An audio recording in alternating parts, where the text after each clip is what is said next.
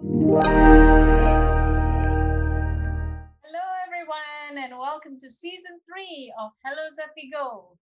If those of you are new to this, um, Zafigo.com is a website for women on travel. And we usually do an event every year called Zafigo X, where we get people together and uh, have lots of great speakers and, and um, workshops and everything. But last year, because of the pandemic, we couldn't do it, obviously. So we decided to go online and produce an online kind of talk show uh, called Hello Zafigo. And this is it. So last year we did 12 episodes, and this is the 13th episode of season three for 2021. This year we're going to do one episode every month, excuse me, um, from now until November. And I will host some, and some of it will be hosted by the editor of Zafigo, Eliza Thomas. Eliza, are you there? Give a wave. And um, and yeah, uh, thank you all for joining us. Um, this today we're having a very very nice session um, I know it's bulan puasa, it's Ramadan, but we will be talking about food, um, which might seem uh, a bit strange, but we're always thinking about food, aren't we? We're all Malaysians. So, um, so just wanted to say that uh, for the new season, we also have something a bit different in that we are being styled we have now a clothes sponsor. So all the women, sorry, sorry, the one gentleman. well, we'll, we'll find something for you at some point. But at the moment, all the women are wearing tops by Ori, which is a people powered community with a mission to provide life enriching experiences from all things fashion to well being. Very much uh, in line with what we do at Zafigo. So today, as I was saying, we are going to talk about the love for the love of food and travel.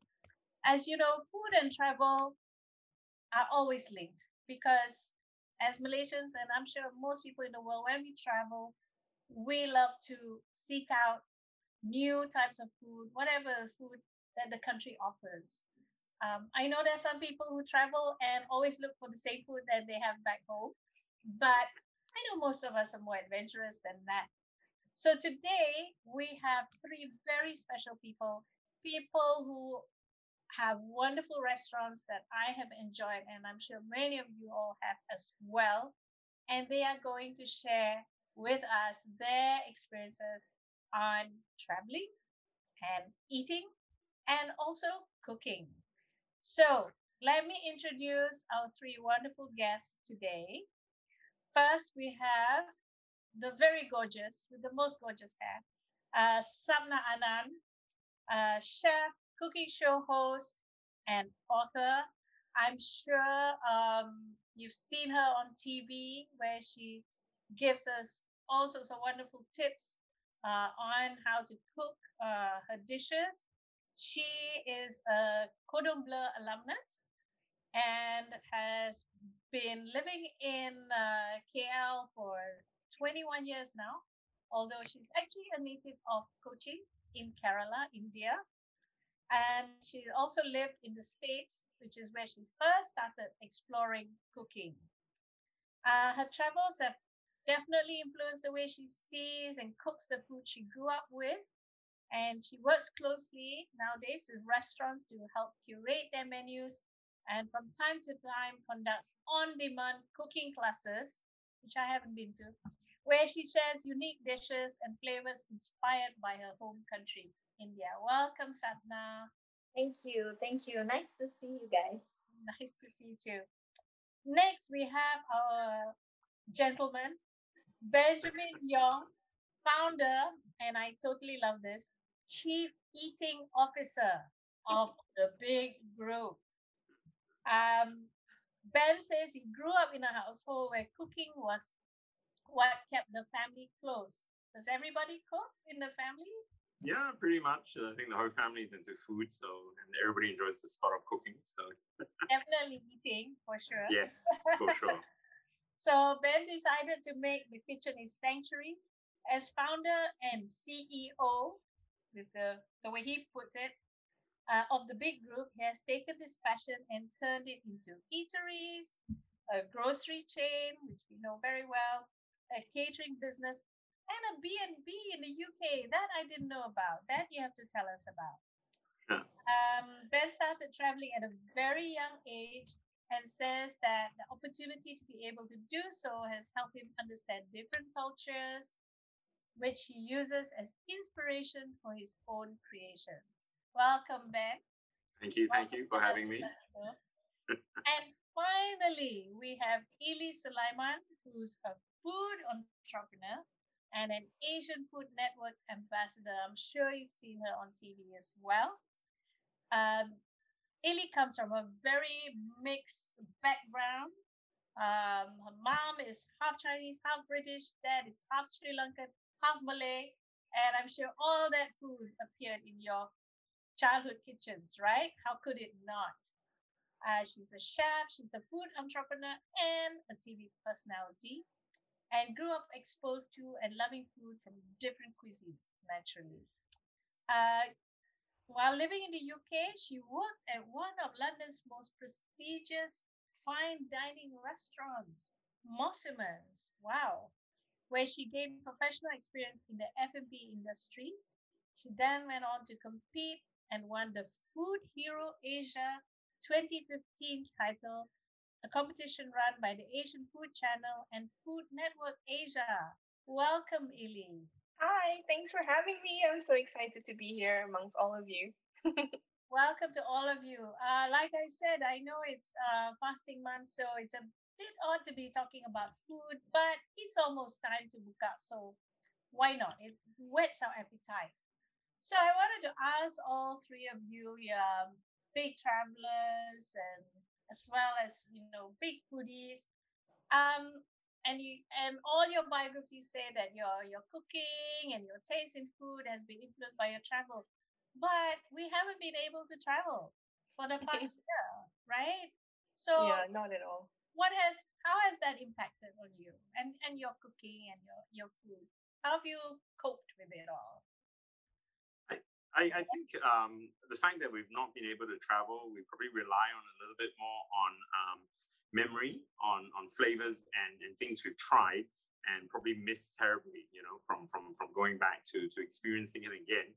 So then it, you you basically, or rather, we started embarking on um, uh, YouTube this discovery, rather discovery of YouTube, searching for recipes, and it's actually quite surprising how many people share um, certain specific store or, or, or dish, uh, iconic dish from whatever uh, store it may be online in terms of their interpretation of how it's made, you know, and and essentially with that, um, we basically, you know, spend our weekends trying to recreate those dishes here at home. I think that's that's what we've been I've we've been doing in our household. Interesting. YouTube has really been um, what do you call it, an eye opener or something for a lot of people uh, mm. in, in, my house, the, the biggest YouTube chef is actually my cook, who uh. whose repertoire has expanded like a hundred times uh, since she discovered it. So we've been the beneficiaries of it, the big beneficiaries of it. what about you, Sapna? How has um, it affected you? It uh, just like how Ben said, um, I miss those iconic dishes, mostly from India, you know, especially when I go back to Cochin. I think uh, you've been there too. The best appam and stew, and I don't know, you know, how they make that particular with trying to find it. So it, it has kind of um, given the opportunity to explore. But for me, not going back home to see my mom for more than two years, it's like every day. And when she speaks about, oh, I just picked eggplant and from my garden. I'm going to make this. Oh no, I have to. I have to make that dish today. So I think that is what is really um, affecting. Yeah, the most is missing that home cooked food, which usually you know when you travel you get to try and And then, yes, of course, the comfort food when you go back, go to different places. Whenever you travel, you know that particular place has this food and you really miss it. Mostly mom's food and my family's yeah. food. I think it's it's hard been hard for for everyone who are separate yeah, yeah. families, you know. Exactly. And no, no matter how much you try to make it, it doesn't taste like mom's ever.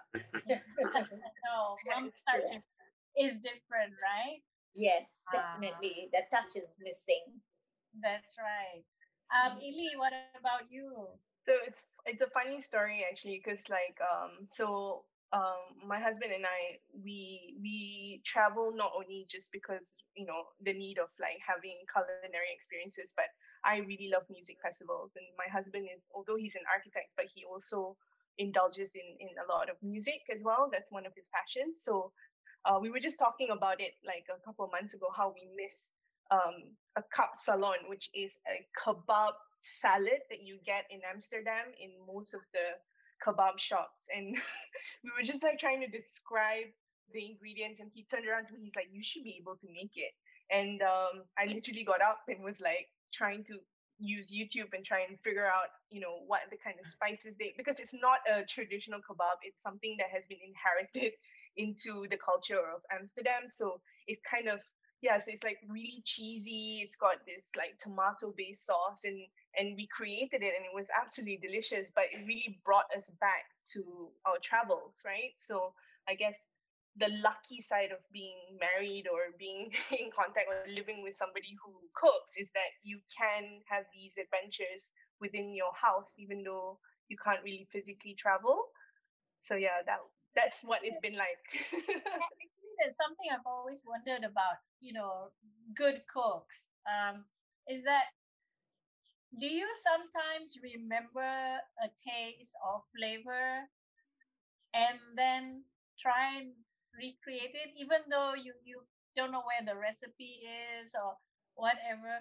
I mean i can't i'm the sort I, I cannot identify ingredients okay? I'm, I'm so amateur i can't. But i guess you guys can yeah we can yeah and we do it very very well. Like my mom is on. Hi mom, hi dad. Both my parents are on actually. I see their name. Um, so me and like so you know we we travel a lot because my parents both work in the airline industry. And I remember as a young at a very young age, like we would my mom would describe. Okay, tell me, get me to describe the different tastes of things. And I think that's where my training started. Like, what do you taste? Can you taste like saltiness? Okay, what kind of salt is it? Is it like soy mm. sauce or is it like you know, like salty or the sea, you know, like try and describe it. So as a kid, so I guess that kind of helped me propel to where I am today, I guess, in a way. So you you were kind of trained towards this taste from young. Mm-hmm. Very yeah, young. You see the role of parents. My parents mm-hmm. was not not cooks at all, so I grew up really in ignoramus about about food. So you know, so which is your which has been your favorite favorite food country to go to? Ben? That's a tough one. really a tough one. I mean, which is like, favorite cuisine? well, I, I think um, I think it, it, well, you know, it's I think it's a toss up between um, Japanese and Thai. They're they're really extreme flavors. You know, I mean, you've got you've got Japanese who's who's all about subtlety and and letting ingredients shine, and then you've got Thai food, which is, is basically a combustion of 20 million flavors in, in one mouthful. But you know, I, I, think somewhere between the two, that's probably why why I like the extreme extremity of, of both the countries because you know they're, they're very different. Um, but I, I, would say, yeah, if I had to pick, I, I would pick you know Thailand and, and Tokyo. Really, you know, I I'm quite surprised. For some reason, I thought you would say Italy or you know, something like that. No, you're you're, no, no. you have an Eastern palate. Uh, yes, I'm I'm very I'm very Asian that way. My my, my wife uh, calls me the Chinaman wherever I go. You know, I I always I would crave for rice. You, you're right in terms of wanting to discover new things, but you know, I think after five days, um, there's this definite need for rice. So something I don't know, something of comfort, something of home it's terrible. I used to laugh at my father for, for being the Chinaman in the family, right? And right. now as I get older, I'm like, oh my God, I've turned into him and, and I eat rice after day five. Wow, um, that's amazing. Um, yeah. Sapna, What? Very odd. Very odd if I tell you this. No, but you- somehow I'm missing uh, from Cali- food from California and India, of course. The, food- the, what, what sort of food from California? the um, when I was there, what I you know what I explored and when I ate was mostly fresh food, Ah, food that's just put on the grill. So Mm. simple, but there was so much of flavor and the simplicity of it is which I feel like I'm really missing. So um, the even the Mexican, I know it's not Mexican, but there was something about those Mexican food in California. It's just everything that goes into the grill and the fresh guacamole, fresh veggies, the seasonal, especially the summers. Oh God, I want to talk about it. and I do try to make them, just try to put them in the grill, just uh, bake some uh, fresh vegetables. Aniket, my son, was just talking about you. Can you just put the potatoes into the oven, like fresh potatoes, and then put some sour cream with some. It's just simple, simple stuff. And then, of course, some uh, spicy food from India. That's something I'm really missing. I'm trying very hard to not think about it, but but you can replicate that in your own kitchen, no? yes, but not some things which is especially with regional regional cuisine. The Ah, regional cuisine that's it's, there's always something missing there. As uh, especially from Bombay, you know, there's some certain Mara- Maharashtrian food, and particularly what I miss the most is uh, Goan food because I was born and brought up in Goa, and uh, some of the breads, no matter how much, probably people who are following me on in uh, Instagram and Facebook have seen my endless trials. I gave up. Probably it's what's like so hard? What's so hard? breads. bread? It just doesn't come the right way. Of course, there they're using coal and stone bake ovens, and Does it is not. It makes a difference. It makes a huge difference. And Goan breads are really the iconic uh, breads, which is tastes very rustic. It's very hard to replicate that at home, no matter how much I try. I think I've ten trials, and Mm. finally people like, can you please share the recipe now? No, it's still not there Oh, yet. God. If you So, can't yeah. do it, then what about the rest of us? You know, there's no hope. We'll have to wait for the Uh, borders to open.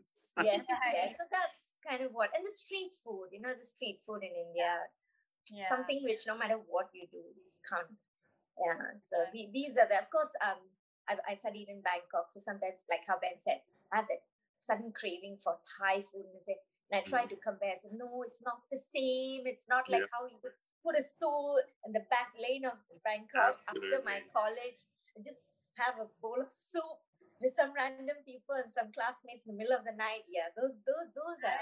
It must be the dust from the streets that make a, make a difference to the taste or something.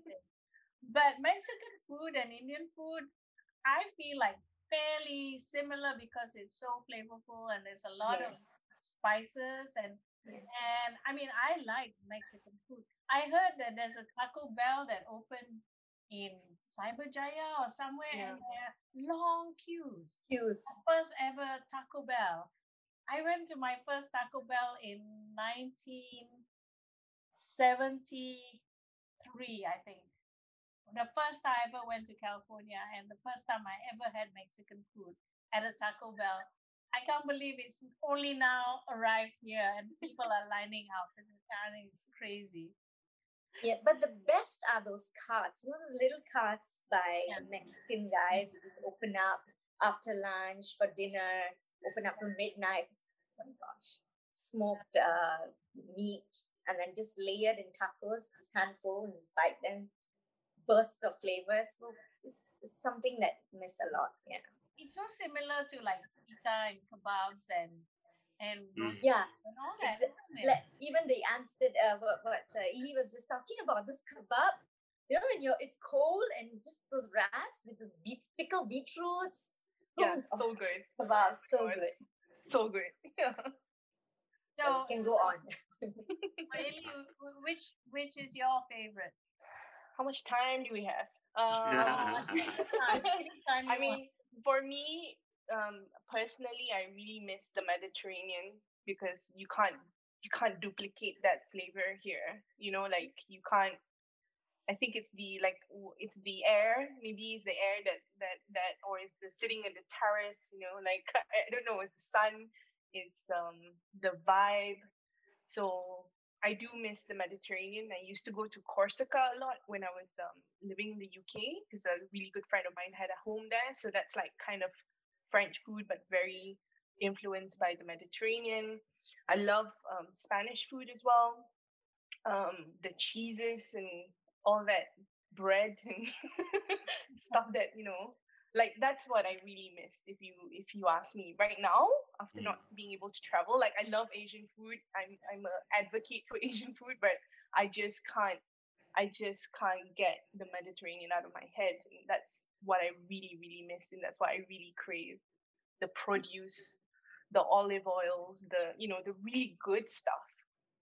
And yeah. it's supposed to be very healthy right um, yeah, they live forever. Diet, apparently. yeah. yeah, will keep you going uh, for for as long as you as you want. But you know, when people talk about the Mediterranean, they're always talking about the the northern part, the, the northern end of the Mediterranean, which is the European. The do the North African parts yeah. of it count? Are they similar? But they're not similar, right? Um, mm not really, but there is a little bit of influence. Um, but I'm talking more about Europe um, side because I feel like uh, the African side um, very similar. I guess not similar, but you can get that kind of spices. It's more lathered in spices. But what I really miss is like the freshness, like what Sapna says, the freshness of the ingredients. You know, like what's in season. Uh, when you go in summer, what season in spring, what you can get and then of course the mediterranean you have a lot of seafood as well which we can't really we can't really have access to here. It's very different like yeah so that's what i really miss. Yeah. even the lemons are so good. I remember eating lemons like whole and i'm not really a lemon sour? kind of girl. Yeah you just like sprinkle salt or sugar on it. Sugar lah. Usually you sprinkle sugar and you eat it so good. Like it's just like mind-blowing. Oh they do a lot yeah. of lemon right? They they make limoncello. That's what I noticed all the the lemons with. So I mean, like the pandemic has really impacted restaurants, right? I mean, big time, really big time. It's so sad to read about all the famous restaurants that have been forced to close and all that. How do you see the scene here um, in Malaysia during this pandemic, are we going to recover or do you think? We need to recover. I don't think it's a matter of whether we and everybody needs to chip in. Sorry, I just like jumped the queue. No, no, no, no, by all means. Yeah, I just I just feel like everybody needs. I think this is a great time for local support from the community in particular. Like this is the time where you should be if you can have the means, like go and eat out in your favorite neighborhood restaurants, like support the makcik that sells nasi lemak in the morning and buy keropok leko for buka puasa. You know what I mean? Just like like do do as much as you can to support local businesses. Right. Mm-hmm. Then then you have restaurants. how's, how's it been? How's it's uh, challenging, I think. Um, challenging would be best to describe uh, the situation we're in. But you know, I mean, uh, it's I think last year when there was a when there was a short break from the the, the first round of um, lockdown, we saw quite a big bounce back. So I think that that itself was a very reassuring to know that things would resume to resemble some sort of normality when when things settle down. You know, when things improve, I suppose. So I think that's that's something that we're working towards too. And meanwhile, it's, it's all about treading water and, and surviving. I think that's that's that's the name of the game. It's it, we're in it for the long haul.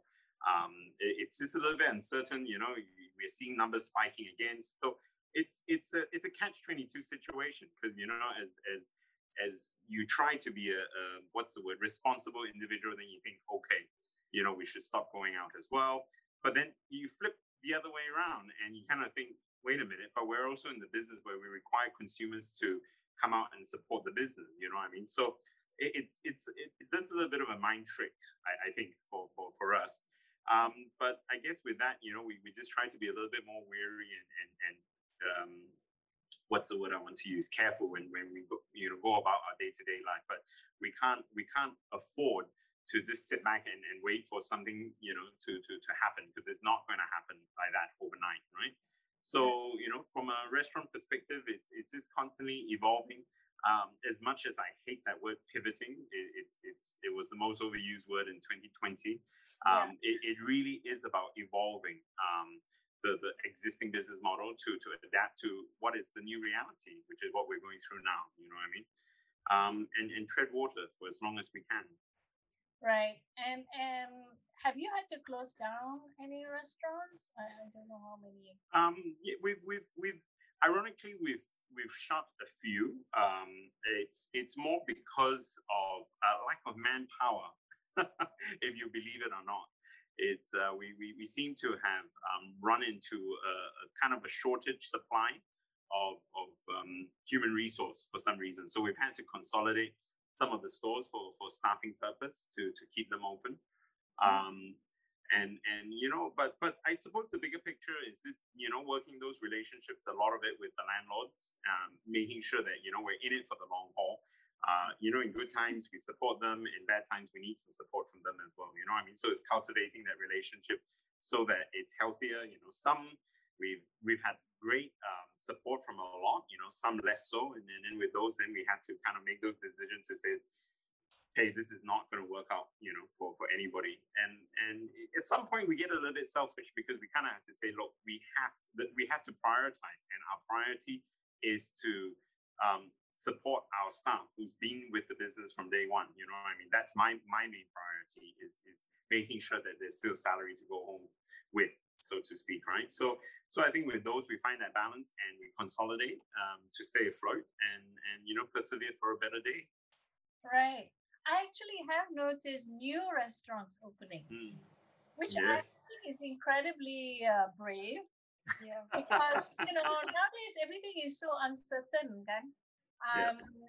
You know, you don't know um, how long we're going to stay open. I mean, I have to say though that the way we've carried a, carried on our so-called lockdown has been quite gentle in that except for last year when really nobody could go out now we are going out i know my uk friends are totally envious because they see uh, pictures on my ig of me at a restaurant they said wow you can go out because i think they've only just started now in the outdoor UK. dining i think yeah. even then even then only outdoor dining and and when the weather permits it right whereas mm.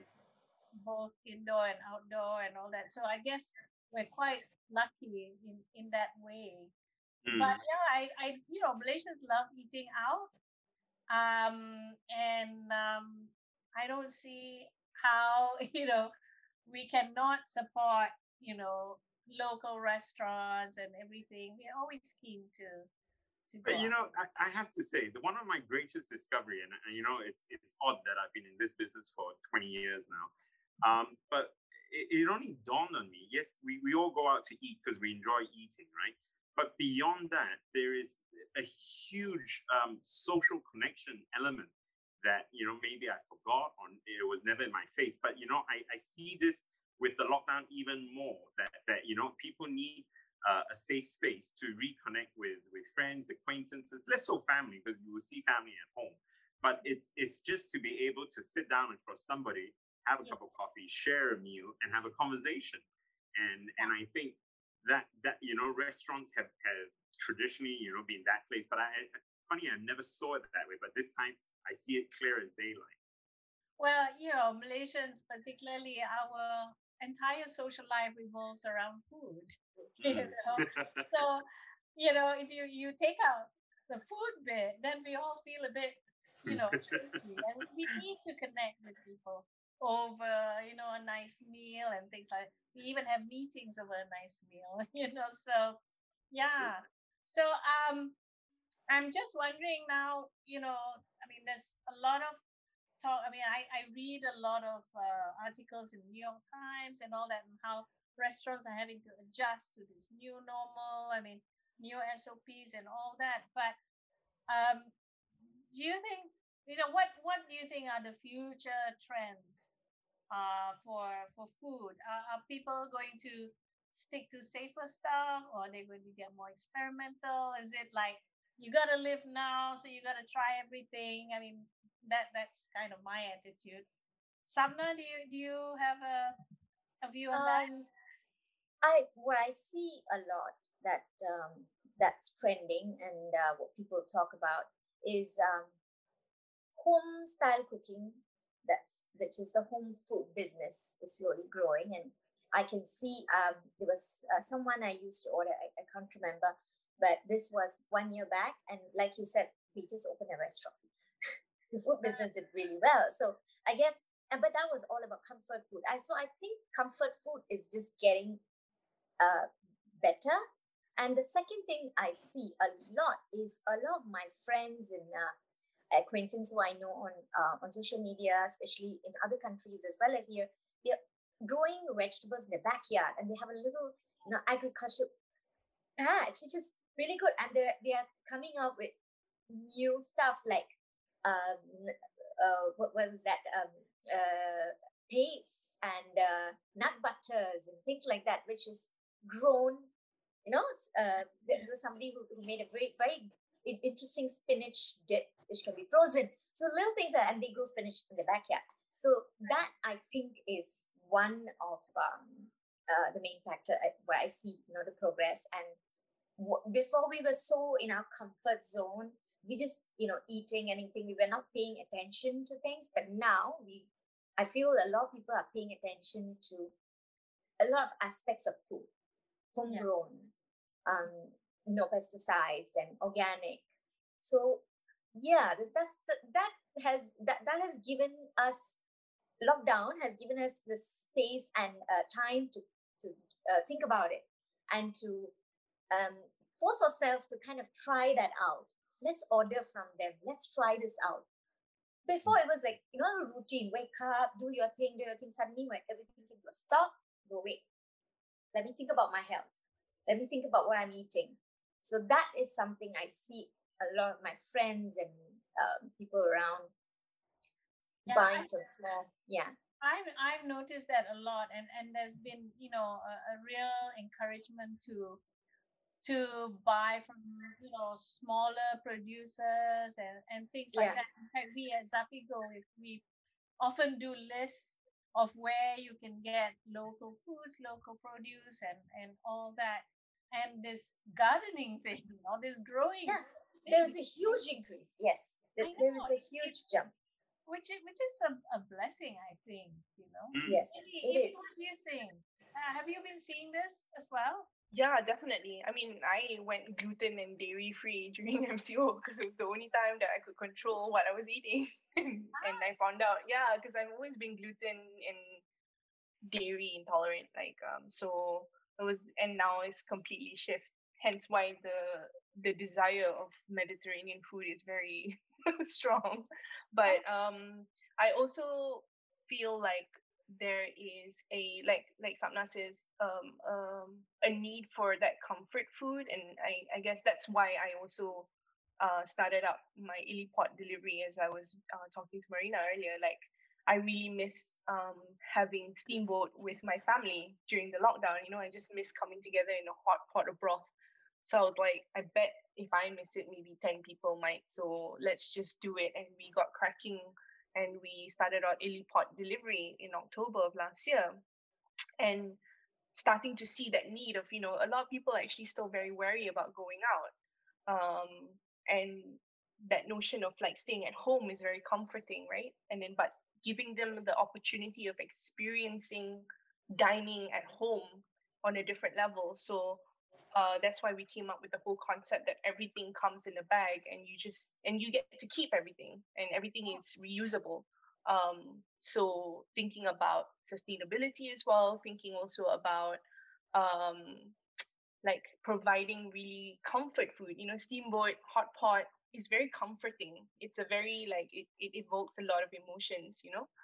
Um, so yeah, I do I do agree um, on all the points. Like it's what people are drawn to and what is, I mean, after a year of of being really disconnected, you always tend to go back to what brings you joy and what brings you comfort. So I'm no surprise that that's gardening, feeding the soul, feeding your you know your your instincts of like childhood memories and what you ate growing up. That's all coming back.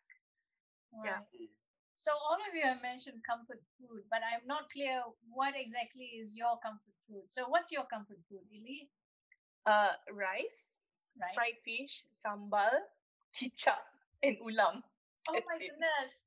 That, that sounds like my childhood. You know, that's all I would eat, and I was skinny as anything. I was too, but not anymore. Me neither. Me neither. Sapna, what's your comfort food? A bowl of fresh salads. I can go for that any day, but also. Okay. I, I, yeah, I know. I, I always have about few dressings, homemade dressings in my house. But the one thing I can eat almost every other day is rice, yogurt, pickle, and uh, my mom's prawn masala. It's just prawns that's cooked until it's, it look it tastes like prawn sambal. Ah, altogether do you mean the rice the yogurt and the it's mixed yeah. There's something about it. It's it's the how it's got to do with what i ate as a child. I guess that stuck to it it stuck to me. And i do cook a lot of i think on um, average of seven days a week at least five days i cook malaysian style you'll be surprised. So that is again i feel like that's comfort food for me. Just simple rice and Malaysian curries and um, uh, yeah, but I Noodles. try to find yes, try to find recipes. I, I try to buy paste from home uh, chefs, you know, who make curry paste and things like that. And try to, and from the ah. market, the ladies selling there, so I try some of those. But I tr- tend to go back to that a lot. Like you said, just fried fish, rice, and yeah, these are the three of my comfort food. I think we've gone back to simplicity, really. Simple, right? simple, easy. Yeah. And and we are, although it's lockdown, I think we're all short of time, always short of time. So always yeah. think about what can be done fast, easy, and healthy. Right. Ben, what's your comfort food? Um, I, I, mean, if I had to pick one single dish, I think you know, Hainanese chicken rice. It, it, it's it's a it's an easy go-to. It's yeah, it's an easy quick fix, and you know, it's, it's yeah.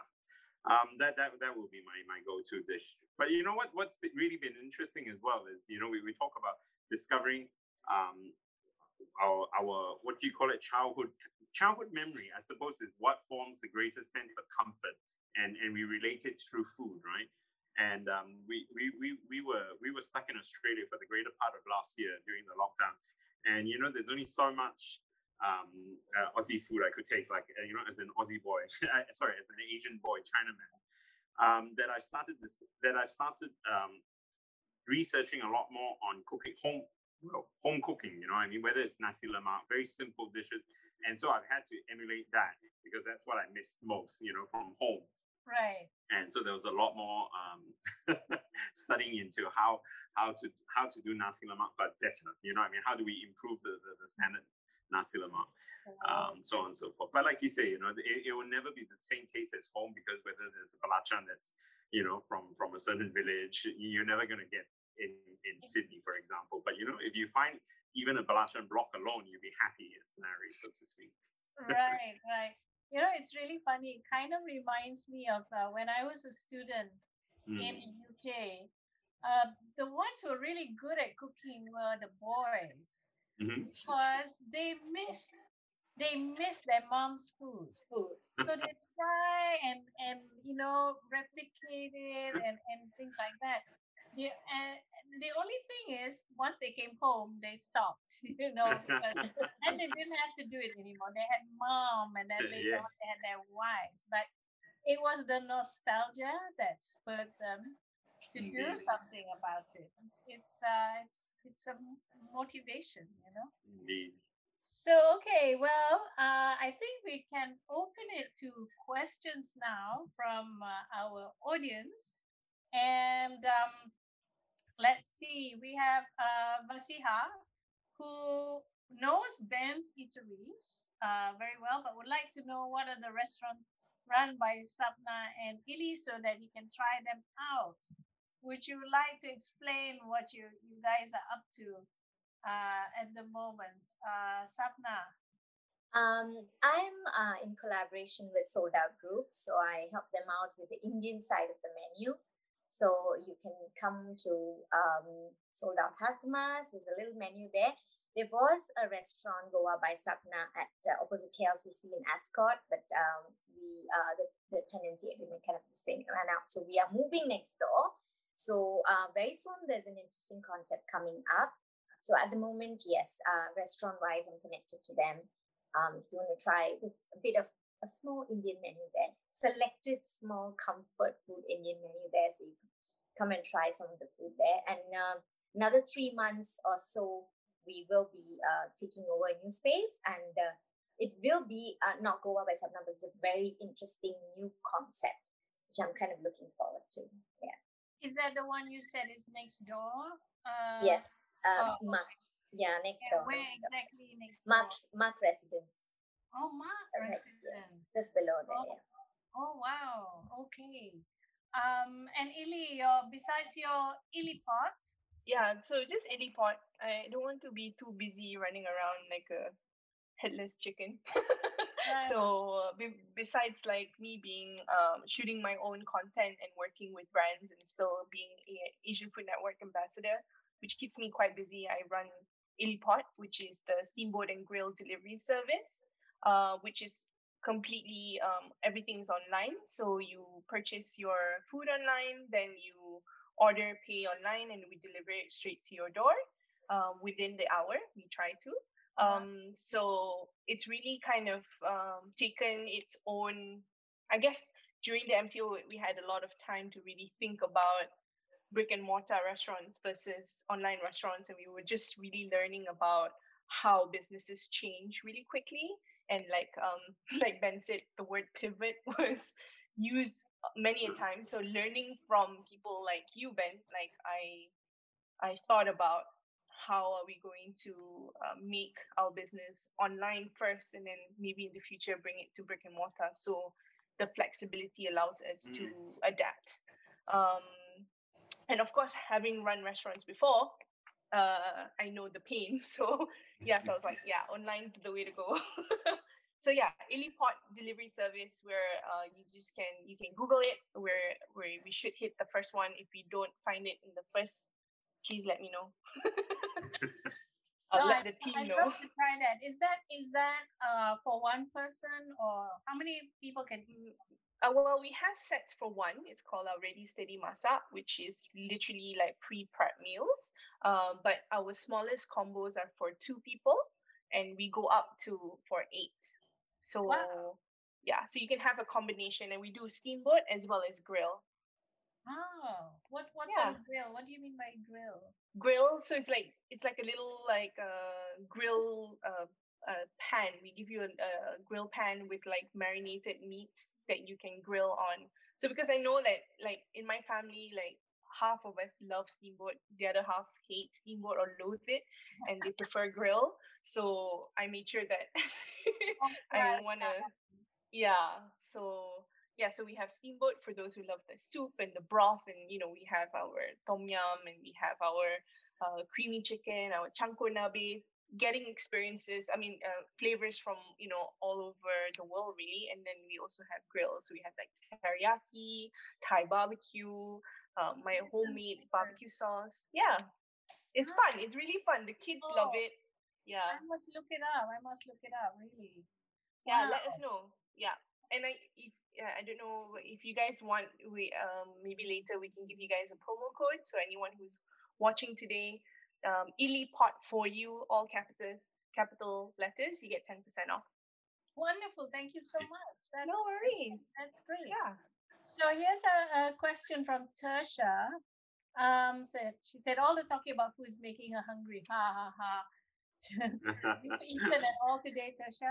Um, my question to all speakers: If you could travel anywhere in the world right now to eat one dish, one dish, one special dish, where and what would it be?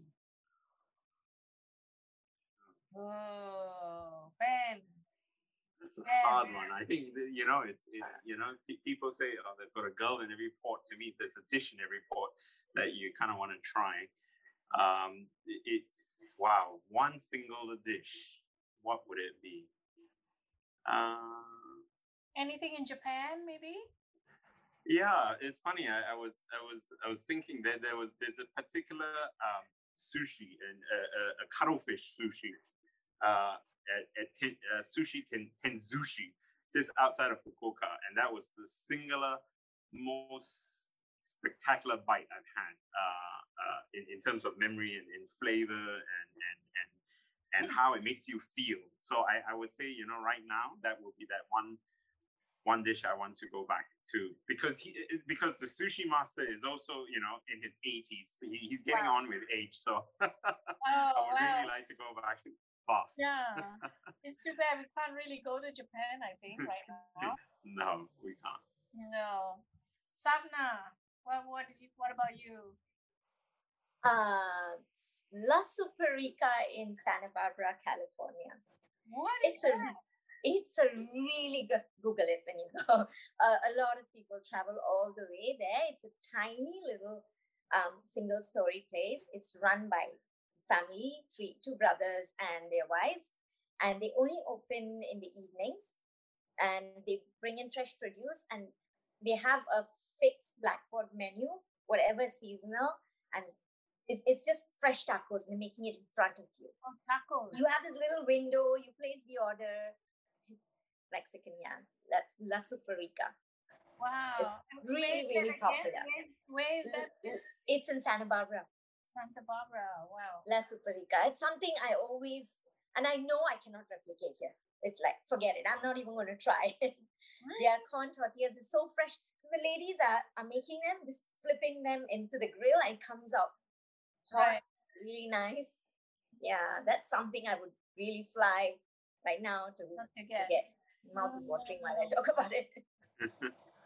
Ili, do you have a special favorite in the Mediterranean? Yeah.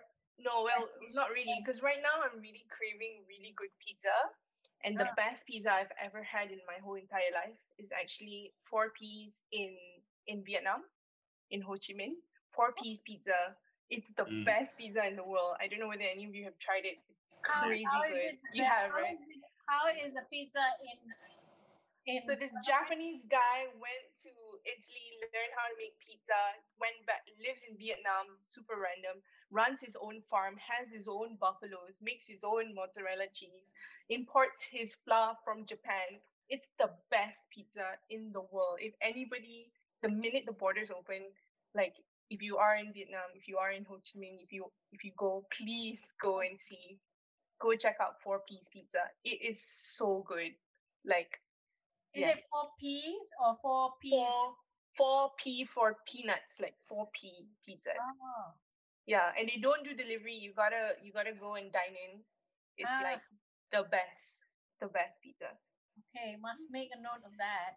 I hope that any Italians uh, will, you know, get a bit stroppy about that, like Japanese guy well he trained with the italian so it's not like it's not like not legit. And i don't know like um, i mean maybe because of the lack of gluten and dairy in my diet that i'm just like i need a pizza like uh, right now. Yeah. All right. So but you're staying off gluten right? I try to but it's really hard but i try to okay um here's a question from cynthia chong every um Everyone misses and craves traveling now. So when the international borders open again, which would you prefer to do first? To go back to those places that you're missing the most now, or you want to go to new destinations and food? And what would that be? Ili, what yeah, definitely. I've I've I've actually never been to Japan, so yeah, I've been everywhere else. But I'm Japan. sure Ben can give you a list. Yes, please, yes. definitely very long list yeah yeah so i'm definitely like me actually we were supposed to go last year uh, we got married in 2019 we're supposed to go on our honeymoon to japan in 2020 well that didn't happen so um, hopefully next year we'll be able to uh, to do that yeah yeah ben where would you go would you go to an old place or a new place um you, you know something I, I i know this is because I suppose I'm managing my own expectations. I think international travel will still be a while longer. But yeah. so to me, I'm actually really quite excited to explore uh, Malaysia itself when interstate borders open. Because, you know, I mean, along the lines of what we talked about, wanting to support local restaurants, I think it's not just what's happening here in KL, it's, it's actually everywhere else in Malaysia whether it's tourism or whether it's, it's mom and pop stores on the East Coast, whatever, whatever it may be, you know, I mean, I think the, you know, in my mind, I think I would like to believe that we would try and give that support to to our own country first. You know what I mean? And yeah. and and also, you know, it's a great chance to explore it. I think in the past, because we've been so enamored by the glamour of international travel that we we've kind of just neglected what's in our backyard. You know what I mean? And and I think so. It's it's good that everybody's paying a little bit more attention to to what's what we have. I mean, I mean, we laugh with our Singaporean friends that you know all they have is Sentosa to, to, to go across for a staycation, right? But we, you know, we we are so enriched in in in in, in that sense that there's so much to explore. So I think um, I'm making my own list of um, doing a, a, road trip around Peninsula Malaysia as soon as we as soon as we can do interstate uh, travel and when it's safe to do so, of course, responsibly. Uh, but yeah, I'm excited about that. Great. So I that, that's a great idea. And yeah. Last year, when they loosened it up a bit, that's mm. exactly mm. what I did uh, with my husband, Tara. We we did a road trip uh, from KL to Taman Negara and East Coast, mm. and then across, and of course, ate all the way. Yep. all the local specialities, and it was wonderful. It really, it really yeah. was. And for a small country, uh, we are a pretty small country. There is a lot of variety, isn't there? Yeah. It's, True. It's, um, a lot to discover still. So we want to do a, a best of uh, the best of you know all the different states uh, and on on one road trip. You know, like a foodies road trip just around Peninsula Malaysia first. Can I come? sure, why not? I'll bring a camera and we can just shoot it. yeah, yeah, yeah. I think that's uh, you know, do uh, yeah. you know, Ben and Ili and Sapna does. why not? Why not? Why not indeed? Yeah. So, what are the other questions? Um, if you could only have one dish that your mother makes made for the rest of your life, what would it be? Was your mama cook? Is your mama cook, uh, Ben? Yeah, and she's she's a she's a great cook. I think you know. So she, wow, one dish, one dish is hard because you know we always send in our weekly requests oh, from her repertoire. We feel like eating this, and then she'll make it. Um, um but one dish. Hmm. Interesting. I, I've never thought about if there was one dish. I'll come back to you. Okay. Move okay. on to Sapna first. what about Sapna? Your mom's, uh, what did you say your mom you were missing? Yeah, the her, her prawn, her prawn uh, masala. And while we were talking about her, her prawn biryani. Prawn. I really wow. miss that. I really miss that. And no matter how I try to make it, it doesn't taste the same. The best part is um she makes the prawn biryani. She won't uh put she she does not put the the pot she cooks in for wash. She'll give me the pot. So you know the the crust, oh, the rice. Yeah. Oh, tastes amazing. You eat the, That's the from the bottom of the pot. Wow. Yes, yes. The crust, good. the rice, and the spices and the gravy. It's like onion gravy with the onion chili paste gravy. That is the best, and that's what. Yeah, one thing I'm really missing. Just to put the pot on the table and eat it with my hands. Yeah. It's been two year, two and a half, almost two and a half, three years since I saw her. So it's a bit tough. Yeah. Yeah. Everyone, all the, all my family members. Ili, is your mama cook? Mm. she's here, so I better watch um, she's all right, but I would say this: she's not the best cook, but what she does well, she does really well and my mom makes the best mango sticky ribs ever. I don't know what it is like a cart. I don't know how she came up with this. I think we were desperate for some yeah, it's like a it's like a curry, but it's very thick and she cooks it for a really long time. And she uses um chutney, mango chutney in it, and it has spices and uh, you can eat it with rice, you can eat it with bread, you can eat it with pasta. It's so good. It's not in any way Malaysian. I think it's like a mash of our lives because uh-huh. it has It has spices. It has curry powder in it. It has chutney. It has mang- ribs. It has Sounds yeah. awesome. It really Kicap mayonnaise. It's so good. It's the like she knows best. everything. mommy, mommy. Uh, she's online. So, mom, can you please make it soon? Because I miss it. Ah, okay. Ben, I have another question for you from Tersha. Sure. She follows you on Instagram and says, I love seeing you on food tours to far corners of the world. Can you share more on your travel and food experience on these tours? It looks really interesting.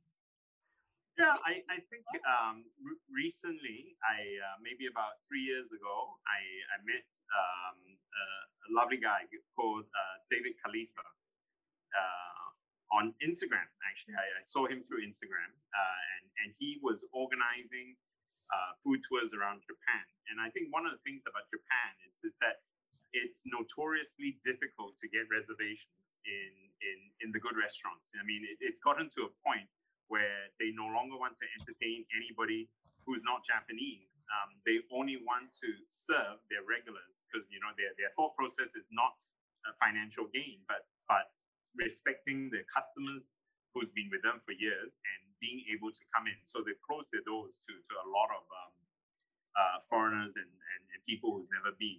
So what was interesting about David is that you know through his network of friends and connections, he he managed to build a repertoire of uh, what we call well, what was like the boot camp of eating in, in Japan over seven days. You know, three reservations a day in the most difficult restaurants to to get into, and uh, and that was that was actually one of my my, my dream tours. And and his first trip was actually just about the time where, where Bailey was was due, so I, I couldn't join him.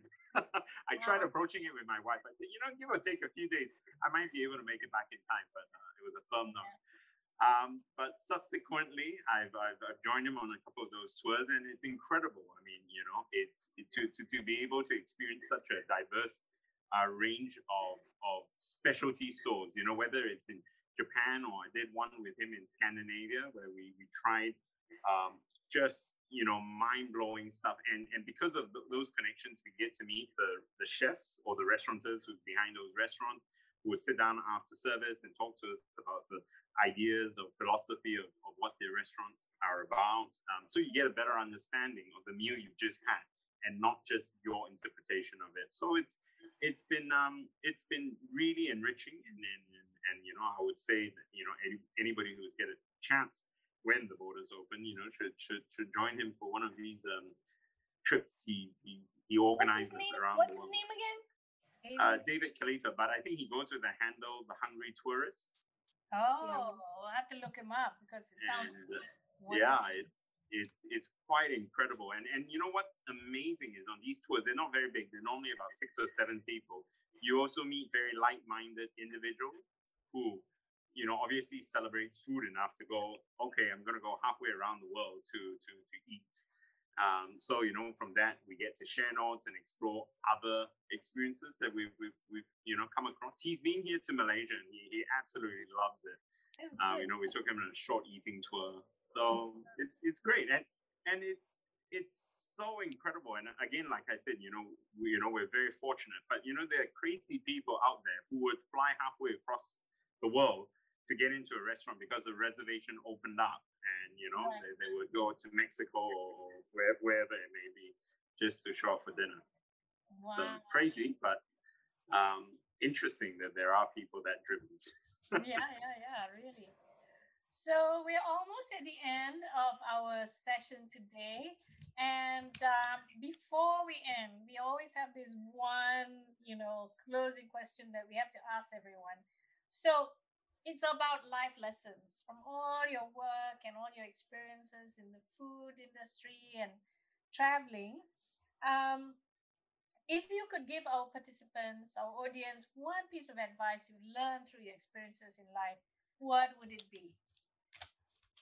What would it be? Ben, do you want to go first or shall I get someone else? In in context of traveling, any any context, just uh, you know, I, I suppose um, you know, it, it- I would use the word. Well, I, I- I normally like to live by never say no. Uh, it's it's a bit dangerous, but I, I think you know the, the thought process behind that is to be as adventurous as you know you you can get away with within reason but you know i think the fact is all too often we, we say no because of fear or because of, of you know insecurities or whatever it may be and i find nine out of ten times you know we lose out on on that experience when we say no um, so I, I would say when it comes to to to to travel be brave and always say yes great great that's that's great advice.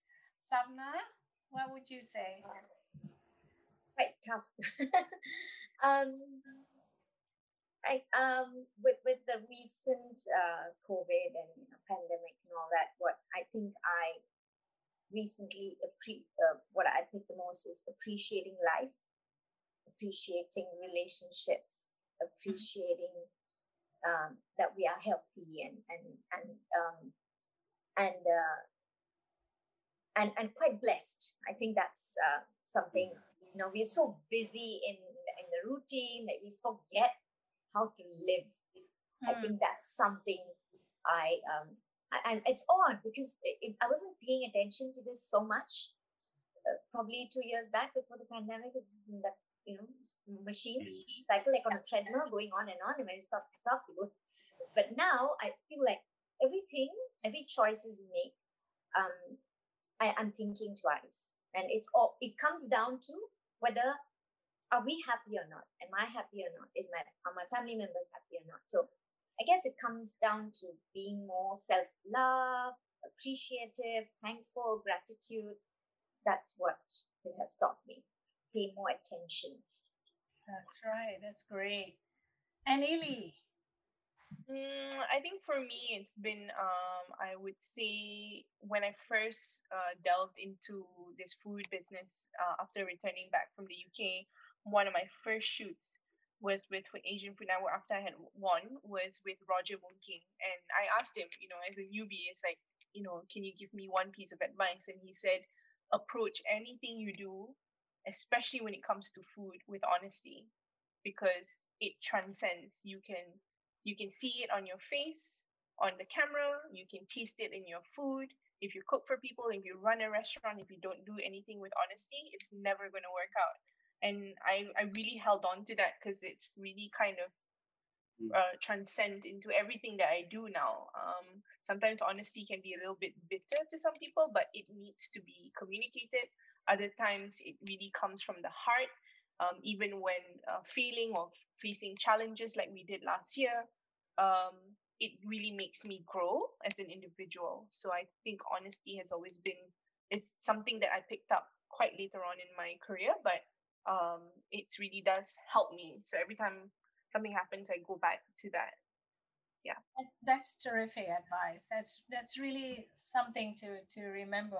I think in everything we do, we are not not just in the food business. I think. Yeah, Mm-hmm. So I just want to thank our three wonderful speakers, uh, Ben, Sapna, and uh, Ili, um, for all your terrific insights uh, into food and you know the thing that we love most, traveling and eating. And uh, like all of you, I, I really hope that um, we'll be able to do that again uh, soon. But I, I do think that all the lessons that we've learned during this uh, lockdowns uh, are going to serve as well i think in the future i think our priorities been rearranged a bit and and everything so good luck to all of you i look forward to meeting you all irl in real life and eating at wherever you might be um, and wish you all the best uh, for for the rest of the month. Uh, for those who are fasting, selamat berbuka, and um, see you next month for the next episode of Hello Zafigo.